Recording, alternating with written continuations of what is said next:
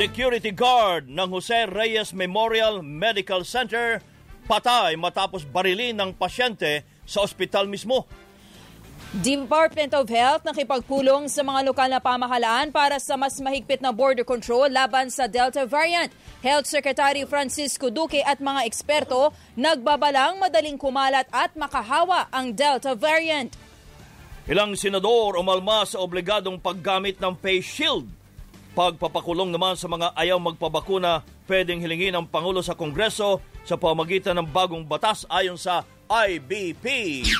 Halos 4 na milyon doses ng bakunang gawa ng AstraZeneca at Sinovac darating ngayon at bukas. Amerika magdodonate naman ng hanggang 1 milyon doses ng bakuna sa Pilipinas. Health, mga healthcare workers nagprotesta sa tanggapan ng Department of Health kaugnay ng kanilang cash allowance. Umento sa Saud ngayong may pandemya, inihirit din. At sa ating pong showbiz spotlight, mga OPM artists sanib puwersa sa music video para sa kampanyang hashtag Stop Asian Hate at love team ni na Andre at Seth ng Gold Squad magpapakilig sa Netflix. Yan ang ulo ng ating mga nagbabagang balita ngayon pong araw ng Merkules, June 23, 2021.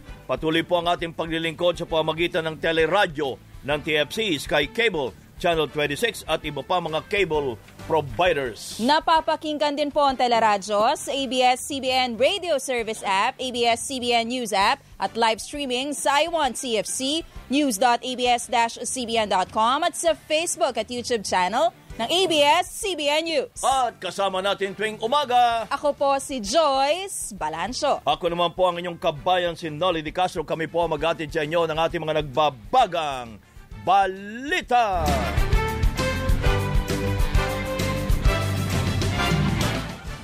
Nakipagpulong na ang Department of Health sa mga lokal na opisyal ng Metro Manila at ibang rehiyon kaugnay ng mga pinatutupad na protocol laban sa Delta variant.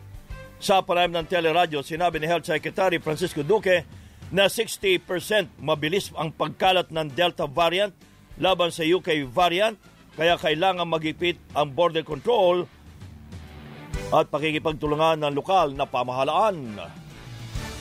Yung protocol natin talaga, number one, yung uh, 10 days mandatory quarantine in a uh, government uh, national uh, quarantine facility. That's on the seventh day.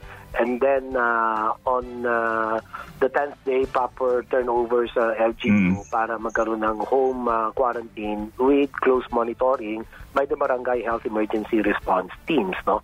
So, aming pinulong ang mga local chief executives na NCR at mga iba pang mga rehiyon para uh, malaman nila na ito ang protocol natin. Dapat sumunod dito, no shortcut. Iginit naman ng kalihim na mahalaga ang mga kaukulang pag-iingat para maiwasan ang mabilis na pagkalat ng Delta variant at hindi matulad ng Pilipinas sa sitwasyon noon ng India. For every one case of uh, Delta variant case, this can potentially infect on the average about five to eight other people. And each of these uh, five to eight other people will in turn infect another five to eight uh, people. Yeah. So exponential. Exponential. Oo. So sa Exponential. one, oh, alam mo, oh, one. So mahawa walo. Yung walo, makakahawa ng tagwa walo. The 64. 64, Oo. magkakahawa ng another walo bawat yung 64. So, grabe, exponential. Muli ring dinipensa ni Duque ang paggamit ng face shield na makatutulong umano sa proteksyon laban sa Delta variant. Figure of speech naman anya o pagdidiin sa kahalagahan ng pagbabakuna ang pahayag ni Pangulong Duterte na iparesto, iparesto ang mga ayaw magpabakuna laban sa COVID-19. Figure of speech lang yan. Para lang sabihin na napakamahalaga ng ah, bakuna ay ah, wag natin sayangin yung pagkakataon lalo na inaangkat naman ito ng gobyerno at malaking pondo ang ah, inin, ah, ang ah, inilaan para dito, no?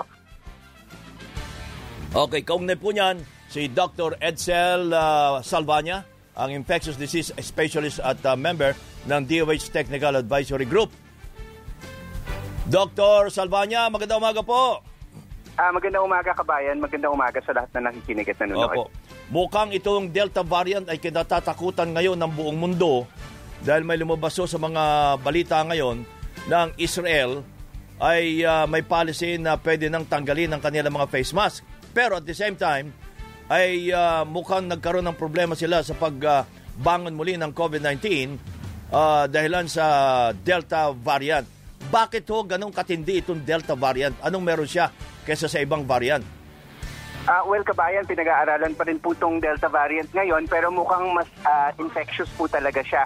Um, 60% more infectious than the UK variant, which is already 60% more infectious than the original virus from Wuhan. Uh-huh. Bukod, bukod pa doon, uh, sa mga nakikita nila, preliminary na pag-aaral sa Australia, yung sinasabi natin na 15 minutes na close contact, mukhang mas maikli po talaga for this Delta variant. May isa sinasabi nila parang dumaan lang yung may infection ng Delta variant sa kanya, Mm. nahawa na siya, hindi lang man lumampas ng isang minuto. So medyo nakakatakot talaga to at alam rin natin na mukhang mas severe ang disease na nadudulot nito sa mas nakakarami at sa mga um, bata pati. So Oh, bata, uh, oh. we're we're monitoring very closely po. Kasi sa Israel, ang ang uh, binabakunan nila ay mga bata ng ino at tama-tama daw para sa Delta variant. But, ang ibig niyo sabihin na, Doc, ang mga variant na ito ay nagsimula sa Wuhan. Well, yung original, uh, Oo, ang variant. original na, hindi po, ang, ang variants nagsisimula po sa different countries na nadidetect. Yung Okay. pinakaunang virus po talaga, yung na, na-characterize, yung sa Wuhan. Although Mhm. doon lang po talaga siya na-pick up, but we don't know for sure yet. Yun yung iniimbestigahan ng WHO Oo. at ng iba't ibang bansa kung saan talaga nanggaling yung virus na to. Pero na first reported po siya sa China, sa Wuhan. Okay, so paano nabubuo ang variant? Iba-ibang pangalan. Dahil lang po sa lugar?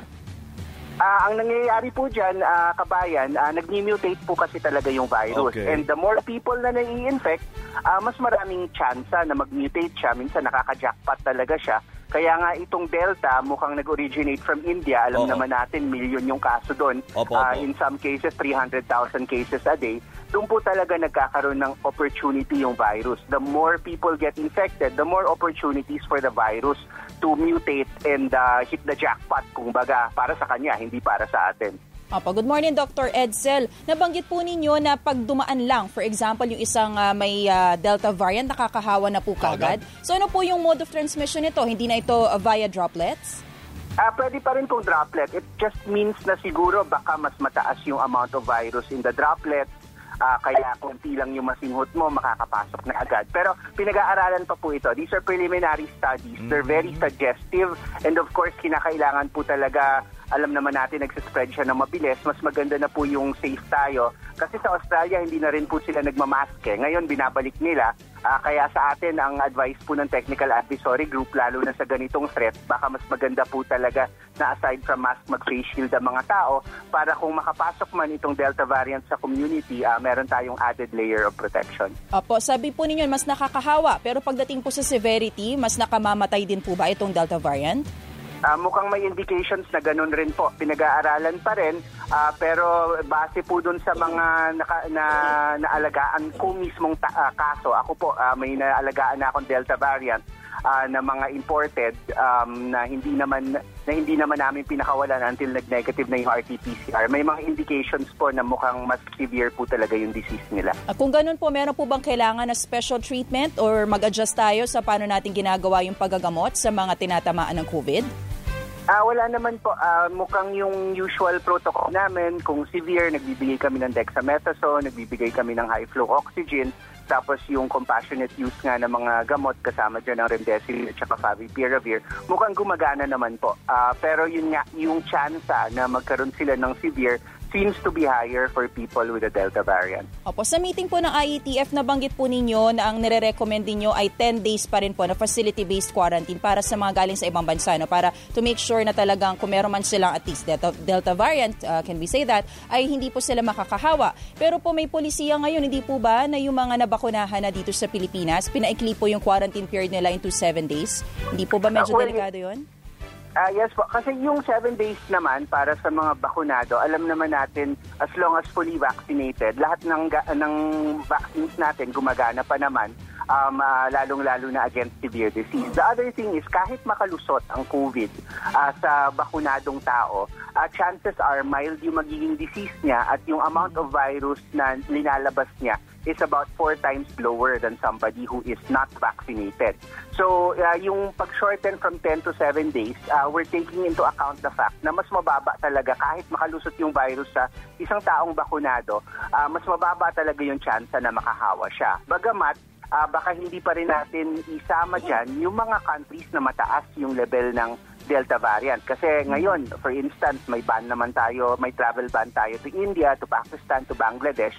So pag-aaralan po namin yan ng maigi dahil uh, kinakailangan po talaga vigilant tayo against this Delta variant. Ang sabi po ng FDA, uh, kahit po iba-iba naman yung level ng uh, efficacy ng mga brand, lahat naman daw po ng brands ng bakuna na meron dito sa Pilipinas ay effective against Delta variant. Do you, uh, do you share the same observation, Doc? Uh, yes basta fully vaccinated po, um, eh, we expect na it will continue to protect against severe disease. Uh, none of these uh, vaccines are 100% naman pero malapit po sa 100% yung protection from severe disease. And on top of that, yung um, meron pong kahit papanong transmission blocking properties itong ating mga bakuna. So kaya na kailangan lang po talaga na fully vaccinated kasi alam natin sa mga datos na pinakita sa UK na ang gamit nila doon, Astra at Pfizer, maganda yung pinakita nung fully vaccinated pero yung partially vaccinated lang, mataas pa rin yung hawahan po. Po. Uh, Doc, so lumalabas po na madaming variant na ano. Uh, may possibility kaya na hindi itong uh, Delta variant ang pinakahuli?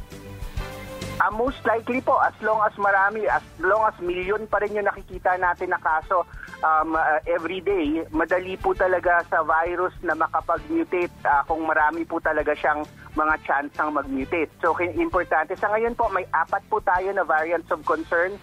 Um, uh, kasama po dyan yung Delta. Tapos marami pong ano, variants of interest na binabantayan. Kasama na po dyan yung Theta na unang na-describe dito sa Pilipinas, tinawag dating P.3 na nasa um, na nanggali na nakita una sa Central Visayas. And uh, mukhang hindi naman siya ganun kabagsik. Uh, pero tinatrack pa rin po natin dahil meron po siyang mutations na maaaring magdulot mm-hmm. ng increased transmissibility at Opo. maaari rin magdulot ng increased uh, ng decreased um, efficacy sa vaccines. Pero sa ngayon, wala pa siyang pinapakitang ganong behavior. Opo, pero ang Delta variant, ang possibility, dahil sabi niyo, pinag-aaralan, pinag-aaralan pa rin, possibility na mas fatal pa rin siya sa mga darating na araw pa sa, sa habang pinag-aaralan? Uh, yes po. Um, actually, yung mga indications talaga mukhang mas mabagsik po talaga siya. And of course, pag na-overwhelm yung healthcare system, um, mas lalong tataas po yung mga mamamatay kasi kung hindi natin ma maalagaan, nakita naman natin nangyari sa India, um, more than 300,000 cases a day sila. Halos hindi na nila mabigyan ng oxygen yung mga tao. Naubusan ng oxygen, namatay sa bahay. Yung iba, lumulutang na lang sa Ganges important po talaga na i-protect natin yung healthcare system natin dahil bagamat magaling tayo uh, gumamot ng taong may severe COVID, kung wala tayong hospital bed at oxygen para sa kanila, siguradong mamamatay po yung severe cases. Ayun ang sinasabi niyo, Dr. Salvania, eh yan daw ang problema natin, lalong-lalo sa mga probinsya, uh, mabagal ang dating ng bakuna at yung kanilang mga healthcare workers ay nauubos na rin kaya po, importante po, inuna po talaga natin healthcare workers sa vaccination at uh, more than 90% naman po ay naka at least one dose. Uh, we want everybody to have at least two doses para ma-preserve po natin yung ating healthcare force and kailangan pa po talaga dagdagan yung ating isolation beds just in case magkaroon po tayo ng surge ulit. Okay. Yung nag-uusapan kasi yung pag-aalis ng face shield. Di tamang-tama ho ngayon na kinakailangan talaga ang face shield kahit tayo lang bansa ang merong face shield dahil lang po dito sa uh, uh, Delta variant na ito? Well, hindi lang po tayo yung bansa na gumagamit ng face shield. Ang Peru po gumagamit rin. And then ang Peru. CDC po, uh, po ang uh, Centers for Disease Control, ang sabi naman po nila, uh, gumagana naman po yung face shield bagamat recommended nila, hindi po nila required. So, may ah, ebidensya okay. naman po na gumagana siya at bukod pa doon yung kabayan, ang face shield at ang face mask nakakapagbawas ng amount of virus na kung meron ka man na ilalabas mo or kung ikaw ay na-expose sa isang tao, yung masisinghot mo. Alam natin na the lower viral viral load na masinghot mo kung, ma- kung ma-expose ka man kahit makalusot, mas mild po yung disease. So kahit papano, even if hindi siya 100% na na naprotektahan ka, ah, mababawasan niya yung amount na virus na masisinghot mo at mas mababa yung chance na magkaka-severe disease ka. Opo, kasi hanggang ngayon daw hinihintay pa ho ng Senado yung ah, report ng DOH kung ano mga bansa ang gumagamit ng face shield. Ang sinabi niyo Peru, pero may Yes isang po. pag-aaral din sa India sa 50 mga health workers na pinagamit din ng face shield. Ah, yes po. Ah, alam po natin yan na yung mga highly exposed na healthcare workers, nung sumi- ah, sinimulan po nila gumamit ng face shield on top of face, Face mask, mask. sa community, ah, halos wala pong ano, halos wala pong nahawa. Okay. Ah, Dr. Salvania, maraming maraming salamat po sa mga impormasyon. Good morning po. Ah, good morning kabayan, good morning sa lahat. Ah, stay safe po. Si Dr. Edsel uh, Salvania, ang infectious uh, disease specialist, member ng DOH Technical uh, Advisory Group. Samantala, inalmahan ng ilan ang banta ni Pangulong Rodrigo Duterte na ipapaaresto ang hindi magpapabakuna laban sa COVID-19. Kasunod ito ng pahayag ng Pangulo na ipahahanap niya sa barangay officials ang mga ayaw magpabakuna para ipakulong. If you are a, a, a, a, a person na hindi ka vaccinated, you are a carrier of uh, a potential carrier. And to protect the people, I have to sequester you in jail. May mamili kayo. Magpabakuna kayo o ipakulong ko kayo sa silda. Sinabi ni Marikina Mayor Marcy Teodoro na hindi dapat magbanta ng pag-aresto lalo't opsyonal ang pagpapabakuna. Mali ito at hindi dapat ganito. Wala dapat pananakot o kaya banta. Dahil ang pagpapakuna ay optional at hindi mandatory. Ah, nagbibigay tayo ng informed consent ah, upang tayo ay mabakunahan. Dapat nga alam natin at may pagpayag tayo sa bakunang gagamitin. Iginit naman ni Presidential Spokesperson Secretary Harry Roque na may karapatan ng pamahalaan na pilitin ang mga Pilipino na magpabakuna pero kailangan munang magpasa ng batas o ordinansa. Sa jurisprudence po ng Pilipinas at ng Amerika po pwede pong makumpel po pwede pong ipatupad ang compulsory vaccination. Pero kinakailangan po may legal na basihan. So kinakailangan po natin either ng ordinansa or ng batas na magpapataw din ng parusa no, dun sa mga ayaw magpabakuna.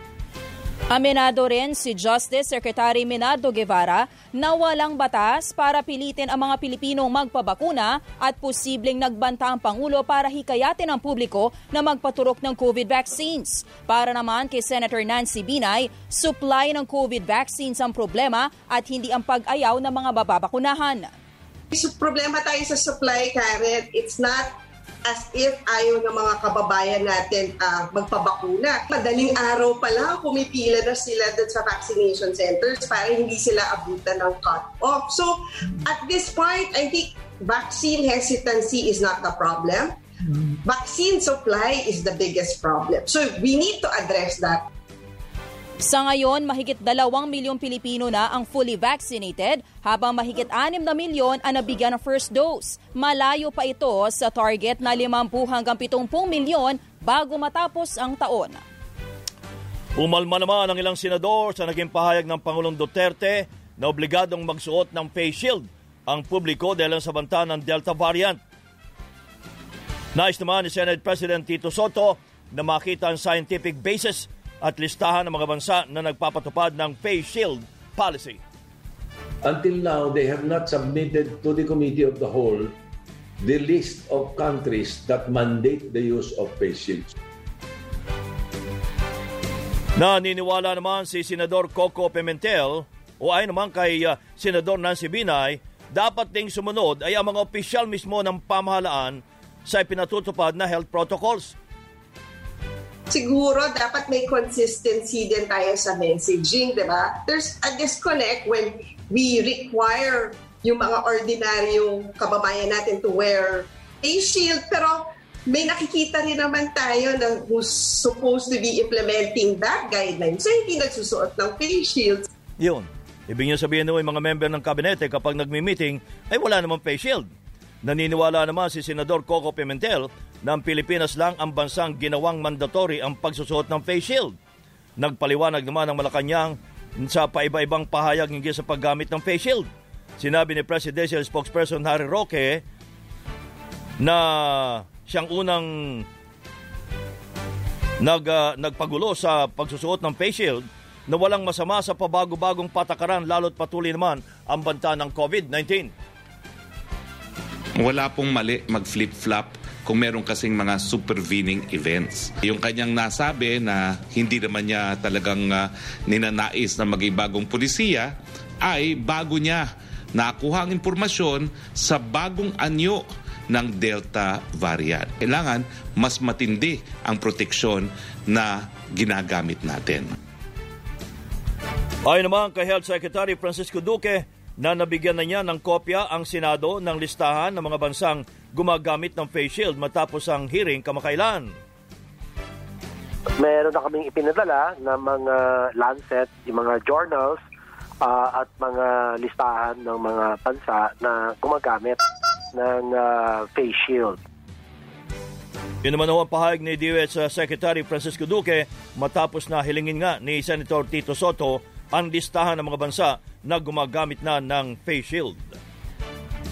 Darating po ngayong linggo ang halos 4 na milyon doses ng bakuna laban sa COVID-19. Kabilang dito ang mahigit 2 milyon doses ng AstraZeneca na darating ngayong araw at 1.5 million doses na Sinovac na darating bukas na makakatanggap tayo ng 2.2 million AstraZeneca galing sa COVAX facility. Mm-hmm. So A1, A2, A3, and A5. Um, meron po tayong dadating na 150,000 Moderna sa June 25. Meron 1.5 million Sinovac doses ng June 24. Kasama na dito yung 500,000 ng ating uh, private sector. Ito yung Philippine-Chinese uh, Chamber of uh, Commerce and Industry. Tapos magmula po ng uh, July hanggang September, uh, inaasahan natin isang milyon doses ng Sinovac uh, every week ang darating. Sinabi pa ni DOH Undersecretary Mirna Kabotahe na posible namang simulan na sa katapusan ng taon o sa unang bahagi ng 2022 ang pagbabakuna sa mga bata sa bansa. Ayon sa DOH, pinag-aaralan na kung maaring isama ang child population sa vaccination drive. Pero nakadepende anya ito sa dami ng makukuhang bakuna sa mga susunod na buwan.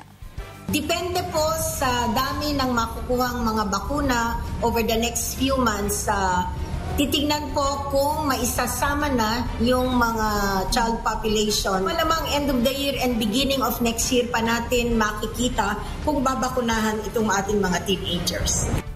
Si Health Undersecretary Mirna Kabotahe.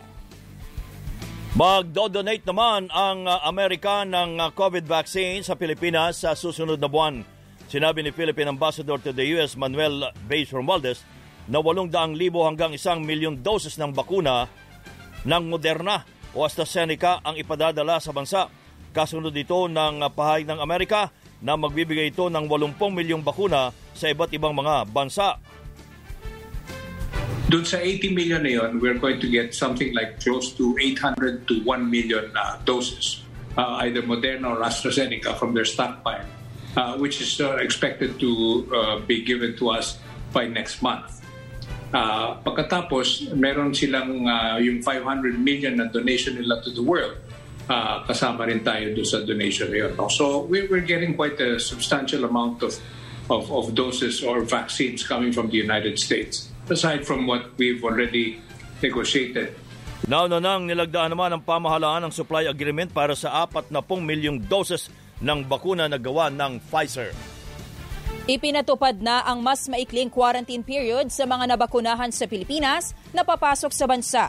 Mula sa sampung araw, pitong araw na lang ang quarantine sa mga bakunado at wala na ring RT-PCR test, malibang na lang kung magpakita sila ng sintomas ng COVID-19. Ayon naman kay Undersecretary Raul Del Rosario ng NAIA One Stop Shop, pinag-aaralan pa kung paano makikilatis ang vaccination proof ng ibang bansa. Ang uh, nakikita kong isa sa mga critical is yung system of validation or authentication ng mga vaccines ng mga arriving uh, passengers na vaccinated abroad. Ang isa sa mga kinukonsider is dapat ay merong isang uh, database ng mga vaccinated passengers. Isa rin sa mga importante ay merong isang uh, uh, standard vaccination form. Hiniling naman ng grupo ng airlines na bigyang prioridad ang issue sa International Travel Pass kung saan nakasaad ang bakuna at iba pang requirements. Sinusulong namin na i-honor natin yung mga digital uh, platforms like the Ayata Travel Pass. Yan po si Airline Operators Council President Edgar Nepomuceno. Susunod ang lokal na pamahalaan ng Cebu sa quarantine protocol na pinatutupad sa buong bansa. Sinabi ni Cebu Governor Gwen Garcia sa Martes, ipatutupad ang mandatory 10-day quarantine dahil national government ang gagastos sa quarantine. Pero tuloy pa rin ang test upon arrival policy, lalo't gastos ito naman ng lokal na pamahalaan. Tuloy din ang swab test sa ikapitong araw ng mga uuwing Pilipino. And for this, allow me to thank again the President for announcing last night that the ROFs, aside from the OFWs, will not need to pay the hotels since this will be answered for by the national government. This certainly lessens the financial burden of our ROFs. Si Cebu Governor Gwen Garcia. Umabot na sa 1,367,894 ang mga kaso ng COVID-19 sa ating bansa.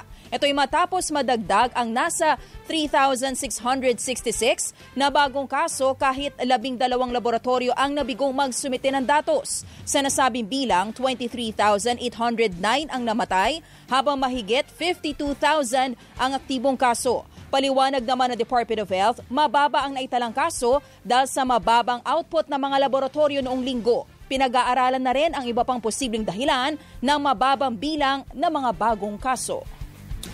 Nanawagan si PNP Chief uh, Guillermo Elizar sa publiko na sumunod sa kautusan ng Pangulong Duterte na magsuot ng face shield para na rin sa proteksyon laban sa COVID-19. At tinimok din ni General Elizar ang mga pulis niya na mag-face shield din at magsilbing halimbawa sa publiko. Nagpatupad naman ng ilang pagbabago ang Philippine National Police sa pagtanggap ng mga bagong pulis para maiwasan ang palakasan at matiyak na masasalang uh, masasalang mabuti ang mga aplikanteng pulis. Sinabi din ni PNP Chief Guillermo Elizar na kabilang narito ang paglalagay ng QR code sa mga online application para matiyak na matitinong pulis lamang ang mapapabilang sa kanilang hanay. A nameless and faceless recruitment process, only their qualification would be the basis for their evaluation. Si PNP Chief Guillermo Elizar Pumayag na ang Oman na tanggalin ang travel restrictions para sa mga Pilipino. Ayon sa POEA, naayos ng issue matapos ang pulong nila Labor Secretary Silvestre Bello III at Omani Ambassador sa bansa. Kapalit nito, aalisin ng pamahalaan ang temporary deployment suspension ng OFW sa Oman na ipinatupad noong nakaraang linggo. Nauna nang ipinagbawal ng Oman ang pagpasok ng mga biyahero mula sa maraming bansa dahil sa pangamba sa COVID-19. Samantala, patuloy namang binabantayan ang sitwasyon sa Israel para matiyak na ligtas nang mag, uh, makapagpadala ng mga Pilipino sa Hulyo. Nauna nang nagpatupad ng deployment suspension sa Israel sa kabila ng ipinatupad na ceasefire noong Mayo 21. Nakita mo, may bombahan na naman. So, we have to be, very sure about the safety of our OFW. Matatapos na siguro by the end of this month na ano, so far, posible na ilinit na namin. Pero still subject to uh, yung report ng aming labor at the, same, at the same time, advice of PFA. Si Labor Secretary Silvestre Bello III. Samantala, hinahanap ngayon ni Iloilo City Mayor Jerry Treñas kung saan napunta ang nawawalang mahigit sa 17,000 bakuna na nakalansa na para sa Iloilo. Ayon kay Mayor Treñas noong Marso o noong March ay nakatanggap sila ng mahigit 66,000 na doses ng Sinovac at AstraZeneca. Pero sa report na galing ng Department of Health, mahigit 84,000 doses ang naibigay sa Iloilo City. Yun po ang ipapalop natin kay Mayor Jerry Treñas. Anong nangyari? Mayor, magandang umaga po. Salamat po. uh, kabayan, at saka salamat sa pagkakataon na binigay mo dito sa amin. Opo. At least marinig din ang ah, mga masakit na loob ng mga Ilonggo. Ilonggo, oho. Ah, una, ah, si Yusek Berhere nagsasabi Okay. Ah, 84,000 ang binigay sa Iloilo City. I'm sorry, Yusek Berhere. It was only 66,000 that was given to us. Mhm. I do not know or I do not have any knowledge where the 17,000 uh, doses went to. Uh, I, I promise my wife I will not be emotional about this. I will try my best so that uh, I will bring out the issues. Opo. Ano pa mga kailangan namin uh, kabayan? Opo, pero ay, pag-usapan muna Ah, natin. una. Mayor, pag, Mayor, Mayor, pag-usapan muna natin Yes, ah, yung kabayan. ano na pong ginawa ninyo, ano nang naging kasagutan ng Department of Health tungkol doon sa ah, iba ang ah, report tungkol sa ah, pinadala sa inyong ah, bakuna kesa sa inyong natanggap at sabi nyo may difference of 17K. Ah, ang inahanap natin nasan yung 17,000 na yon. Ano na ang sagot nila? Meron na ho ba? Well, sumulat ako sa kay uh, uh, RD Munisimpo, walang ah, sagot sa akin, no? Baka ayaw niya ako sagutin. Regional Director yan. Ah, hindi ko alam. Opo. Ah, bahala siya. Yan po. Ah, second, Okay. ah, ang feeling namin, kabayan, ah, we are a region of about 8 million people. Ah, ang ah, Quezon City is a city of ah, 3 million ah, people. Ang nabigay na bakuna dyan sa Quezon City is already 600,000. And they are very proud that they are ah, doing 37,000 inoculations a day. Kami nabigay dito sa amin 300,000 lang. Ano ang ah, equitable distribution dyan? Ah, gusto ko sabihin talaga, I am as Filipino as ah, Mayor Joy. Ah, I am as ah, dedicated to my work as Mayor Joy. And there is no reason at all why uh, the LCEs of uh, Region 6 or the LGUs of Region 6 will be getting a lot, lot, lot lower uh, allocation in vaccines compared to Quezon City because uh, we are as Filipinos as they are. Second, all our uh, hospitals are full. We are asking for medical frontliners for these hospitals. Kailangan namin ng nurses, kailangan namin ng nursing aid, kailangan namin ng utility workers. Ano naman, ah, sana naman ang DOA, tulungan naman kami. Maski na malayo kami sa NCR, ah, Filipino rin kami. Ano pang kulang namin? Kulang na kami ventilators, punong-puno na mga ventilators. We need ventilators. We need uh, high flow oxygen cannula. Uh, we need uh, COVID uh, medicines like uh, remdesivir and the like. And uh, finally, uh, kabayan, uh, ang utang ng PhilHealth sa mga Iloilo City Hospitals, ang laki-laki na. Ah, alam mo, Marso pa lang, 860 million ng utang. By this time, siguro mga 1 billion na. You know, one of these days, the hospitals, the private hospitals in Iloilo will just fold up because they cannot afford to pay their medical uh, personnel, they cannot afford to pay their suppliers, they Opo. cannot afford to pay electricity and water. Uh, what is PhilHealth doing about this? Opo, Mayor. Ah, kabayan. Opo. Mayor, nakausap niyo na po ba yung Regional Director ng DOH dito sa inyong mga concerns? Sinagot po ba nila kayo dyan? Alam mo, ah, kabayan, Si- hindi si- namin nakikita ang ah, Regional Director Ah, ng ganun ho ba? DOH dito. Ah. Si Ah, Municipio. missing in action. Ganun ba? Oh, hey, tumataas ang kaso dyan sa Iloilo.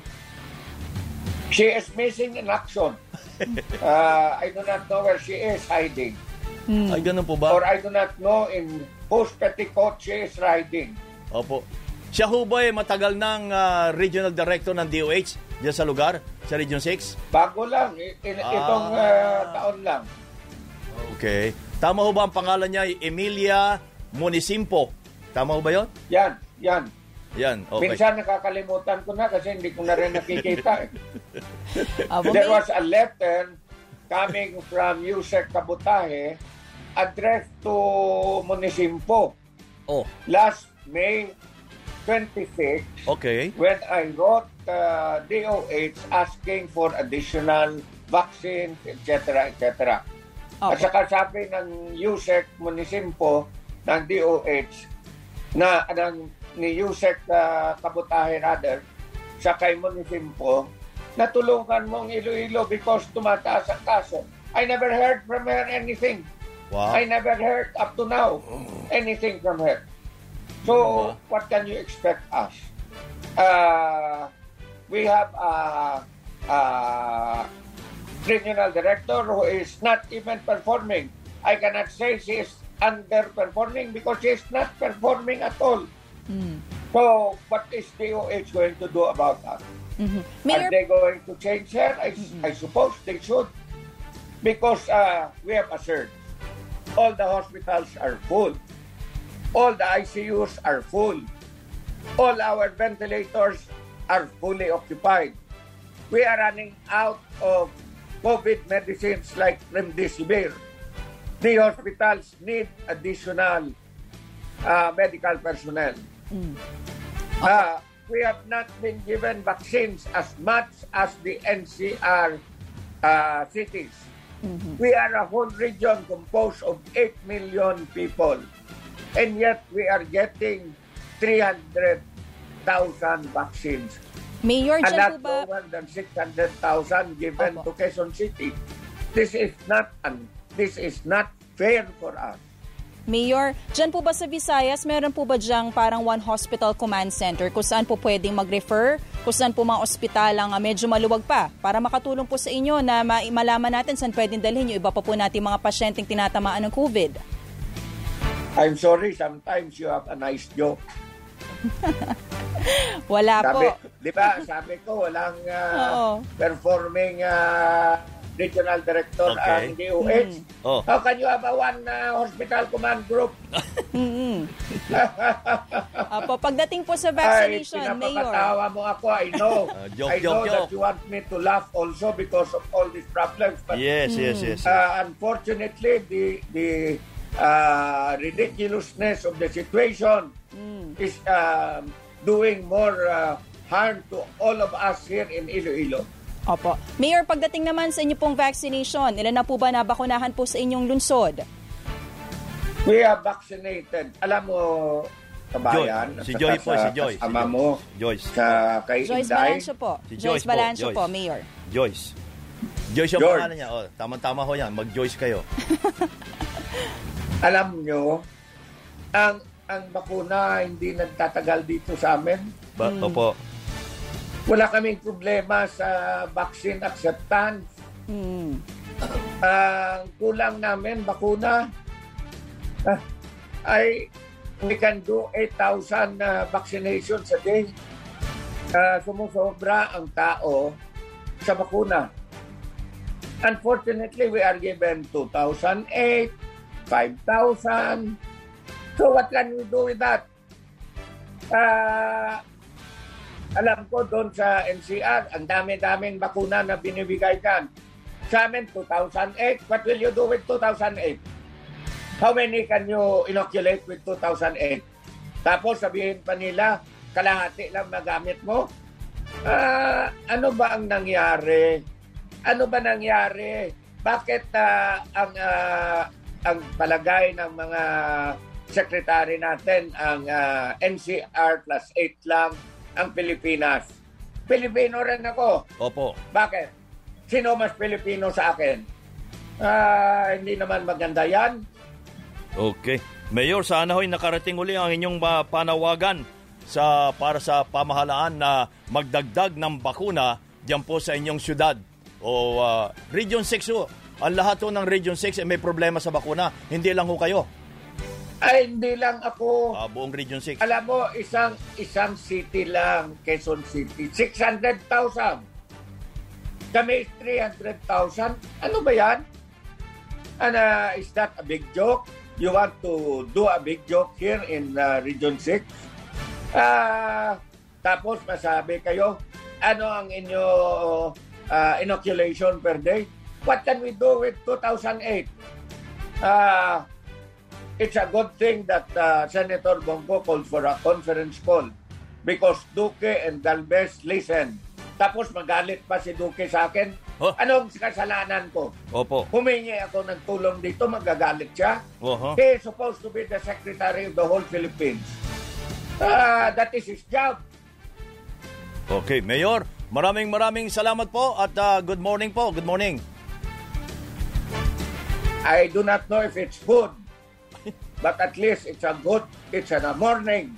Opo. Salamat po si Mayor Jerry Treñas ng ah, Iloilo City. Sana'y nakarating ho ang panawagan uli. Paulit-ulit na panawagan ni Mayor Treñas. Magbabalik kami sa Teleradyo Balita.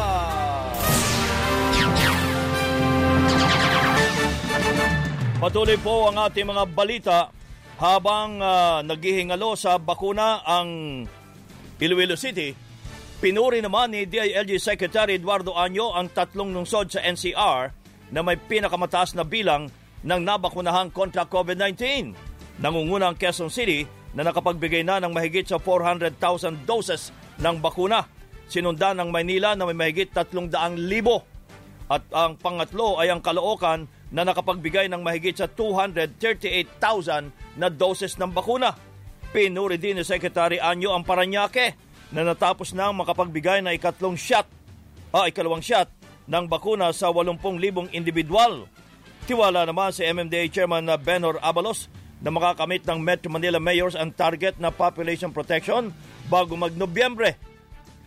Ayon kay Abalos, nalampasan na ng ilang LGU ang target nilang ah, bakunahan kada araw na mula sa 120,000 umabot na sila sa 200,000. Bumuti na rin umano ang healthcare utilization rate ng mga ospital sa NCR. maraming bakuna po ngayon no? At uh, sa amin lang just to give an example lang kami senior citizen sa Mandaluyong halos 85% uh, na, na, na, na, nabakunahan na po namin. Sa San Juan kung di ako nakakamali halos kalahati ng populasyon nila ay nabakunahan na nila ng first dose no? So napakaganda po. Uh, halos hindi nakakalayo ang mga LGUs na kanakang Maynila Sa labas naman ng NCR, nangunguna ang Baguio City na may pinakamaraming bilang ng nabakunahan, sinundan ng Cebu at ikatlo ang Cagayan de Oro City. Nanawa, nananawagan naman si Secretary, Secretary Anyo sa mga lokal na pamahalaan na gawa ng paraan at pag-isipan ng estratehiya ang pagbibigay ng bakuna para mahikayat ang lahat na mabakunahan. Muling dumagsa ang mga residente sa mga vaccination sites sa Maynila. Muling pinayagan ng walk-in matapos ang mababang turnout noong lunes. Yung walk-in, oo. Para masano mo yung ano, oras mo, masawak mo yung oras mo. Oo. Kesa kasi pag tinext ka, tas nasa trabaho ka, Walk-in na lang sir kasi pag nag naghihintay mo pa ng text eh wala ka naman mare-receive. Uh, very hassle pa yun sir. Sa Quezon City naman, dinagsa rin ang mga vaccination sites sa huling dalawang araw ng rollout ng Pfizer vaccine. Gusto rin namin ma- mabaksin natin kami lahat para matapos na rin. Makatulong sa pagkaroon ng immunity herd in community. Sa Pasig, nagsorry si Mayor Vico Soto dahil sa mahabang pila sa vaccination sites. Nagkaroon na niya ng aberya sa ginagamit na sistema para sa schedule ng mga babakunahan. Sa Navotas naman, playo, ah, plano ni Mayor Toby Tiangco na magsagawa na rin ng pagbabakuna sa gabi para sa mga manggagawang gabi o madaling araw ang oras ng trabaho. Ayon pa kay Mayor Tiangco, tatapusin lang muna nila ang pagbabakuna sa mga daytime workers sa Navotas Fishport bago ito ay sa katuparan. Sa Valenzuela naman, nagbukas na ng ikalawang vaccination hub ang lokal na pamahalaan sa Justice Eliezer de los Santos National High School sa Barangay Ugong para sa mga A4 category. Dalawang shift ang schedule na bakunahan sa lugar, isa po sa umaga at isa naman mula 6 p.m. hanggang alas 10 ng gabi. Habang sa Mandaluyong, tumatagal ng 12 uh, oras ang pagbabakuna sa dalawang vaccination sites araw-araw. Nagsisimula ito mula alas 8 ng umaga hanggang alas 8 ng gabi para mabakunahan ang nasa A4 at A5 priority groups. Bumaba na ang naitatalang daily COVID na kaso sa Metro Manila. Ayon po kay Dr. Guido David ng Octa Research, malapit nang bumalik sa 500 cases per day ang naitatalang kaso sa Metro Manila. Nakaparehong bilang din ng uh, daily COVID cases bago naranasan ang surge noong Marso at Abril. Sa pinakauling report, nasa 700 kaso kada araw ang naitatala sa NCR mula June 15 hanggang 21 na 15% mas mababa kumpara noong June 8 hanggang 15. Nasa moderate risk na rin ang attack rate na nasa 5.07 habang uh, napanatili sa 0.73 ang reproduction number. Nasa 35% na lang din ang hospital bed occupancy rate sa Metro Manila. Kabilang na po ang 45% na mga nasa ICU at 31% ng mga pasyenteng naka-mechanical ventilators. Mahigit isang daang healthcare workers ang nagprotesta sa labas ng tanggapan ng Department of Health sa Maynila. Ito'y paray panawagan ang agarang pagbibigay sa kanilang hinihintay na cash allowance bago ang nakataktang pagkakapaso ng pondo ng Bayanihan 2 sa katapusan ng buwan. Ayon kay Alliance of Health Workers President Robert Mendoza, nananawagan na sila kay Pangulong Rodrigo Duterte na magpatawag ng special session sa Kongreso para sa pagpapalawig sa validity ng Bayanihan 2. Ito'y matapos ihayag ng Malacanang na hindi pa nagagamit ang nasa 18 bilyong pisong pondo mula sa Bayanihan 2 na nakalaan para sa COVID response ng pamahalaan. Iginiit ni Justice Secretary Minardo Guevara na dapat makipag-ugnayan sa mga otoridad ang uh, pamilya ng mga biktima at mga testigo na sinasabing extrajudicial killings sa war on drugs ng pamahalaan. Ayon kay Secretary Guevara, kailangan ng kanilang mga testimonya upang mapatunayang merong nangyaring pang-aabuso sa kapangyarihan. Kung hindi ano uh, kung hindi sila makikipagtulungan, may rapang makabuo ng kaso laban sa mga akusadong otoridad. Pinahig ito ni Secretary Guevara matapos sabihin ng United Nations Human Rights Council na dapat makitaan ng agarang resulta ang investigasyon. Ang ginagawang investigasyon ng DOJ Review Panel laban sa mga kaso ay ng sinasabing extrajudicial killing sa ating bansa. Sa ngayon, may git 80 kaso ng mga suspect na napatay sa anti-illegal drug operation ng mga pulis ang uh, dinidinig na sa iba't ibang korte sa bansa.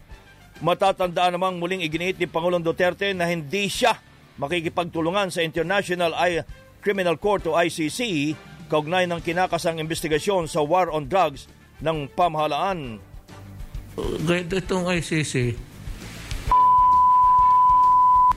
I will not, why would I defend or face an accusation before white people? You must be crazy. Yung mga kalumang colonizers ito noon, for, they have not atoned for their sins against the yung the countries that they invaded, including the Philippines. Tapos ito ngayon sila, they're, they're trying to set up a court outside our country and making us liable to face them. Our, our criminal procedure is very different. How are you supposed to get justice there? Kaya ako nag-withdraw. Si Pangulong Duterte Samantala, pinasisibak na sa serbisyo ang pulis na namaril ng kapitbahay sa Quezon City. Sa resolusyon ng PNP Internal Affairs Office, iginit nitong matibay ang ebidensya para masampahan ng kasong administratibo si Police Master Sergeant Hensi Zinampan. Nauna nang nag-viral ang video ng komprontahin ng lasing na pulis ang kapitbahay na si Lilibeth Luceno bago niya sinabunutan at binaril. Bukod sa video, may tatlo ring testigo na nagsumite ng salaysay laban kay Zinampana. Magbabalik ang Teleradyo Balita. Nagbabalik ang Teleradyo Balita.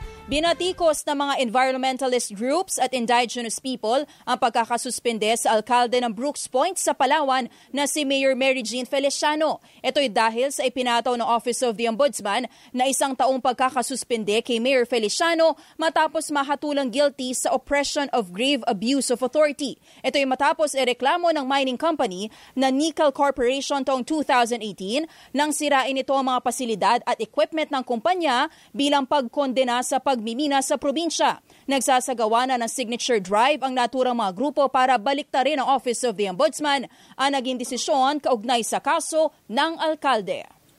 Samantala sa Maynila naman, patay ang isang security guard matapos barilin ng pasyente sa Jose Reyes Memorial Medical Center sa Santa Cruz, Maynila. Nakatalagang security guard na si Arturo Budlon para bantayan ang kagawa ang uh, kagawad na sospek na naka-admit sa ospital matapos sakta naman ang sarili. Lumalabas na persang lumabas ng kwarto ang sospek pero nang awatin ng biktima ng uh, security guard, inagaw naman ito ang baril at pinaputukan ng security guard. Namatay si Budlon dahil sa tama ng bala sa dibdib at critical din ang suspect matapos mabaril ng mga responding polis. At sa ating showbiz spotlight, Spotlight. ang dalagang bukid ng Batangas, si Mistina Marasiga. Mistina, good morning. Parang namimiss mong kumain ng isda ah, kaya dalagang bukid ang tawag mo sa akin, Cams, ha? Ginawang isda.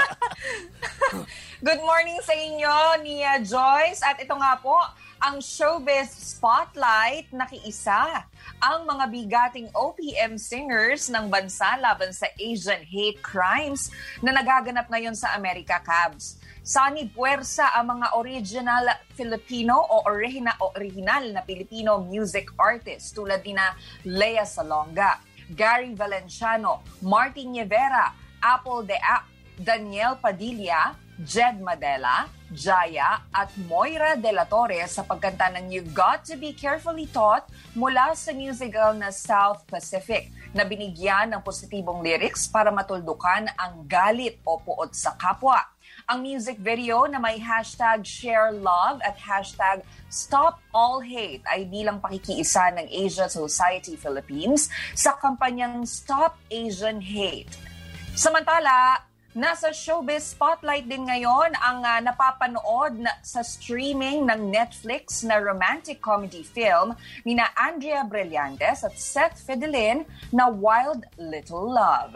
Kakakigil, kakake, pwe, na, na bubul tuloy ako sa kakakilig. Ayan, nakakakilig kasi yung pelikulang ito na tungkol sa mayamang teenage spoiled brat na ginampanan ni Brillantes na inilipat ng kanyang mga magulang sa isang public school para turuan ng leksyon.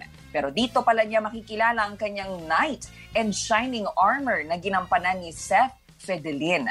Unang napanood ang Wild Little Love sa I Want kasabay ng Silly Red Shoes na pinagbidahan ng ka-gold squad na si Francine Diaz at Kyle Echari. Ang Wild Little Love ay co-production ng Dreamscape Entertainment at Lone Wolf Films. Kasama din sa pelikula sina Carmina Villaruel, Victor Neri, Alfred Vargas at Creza Taa. Ayan, Wild Little Love. Nako, ako gusto ko tanungin tong si Joyce eh, si Ligaya. Ikaw ba meron kang love? Yeah. Kasi Ano hindi na tayo little eh.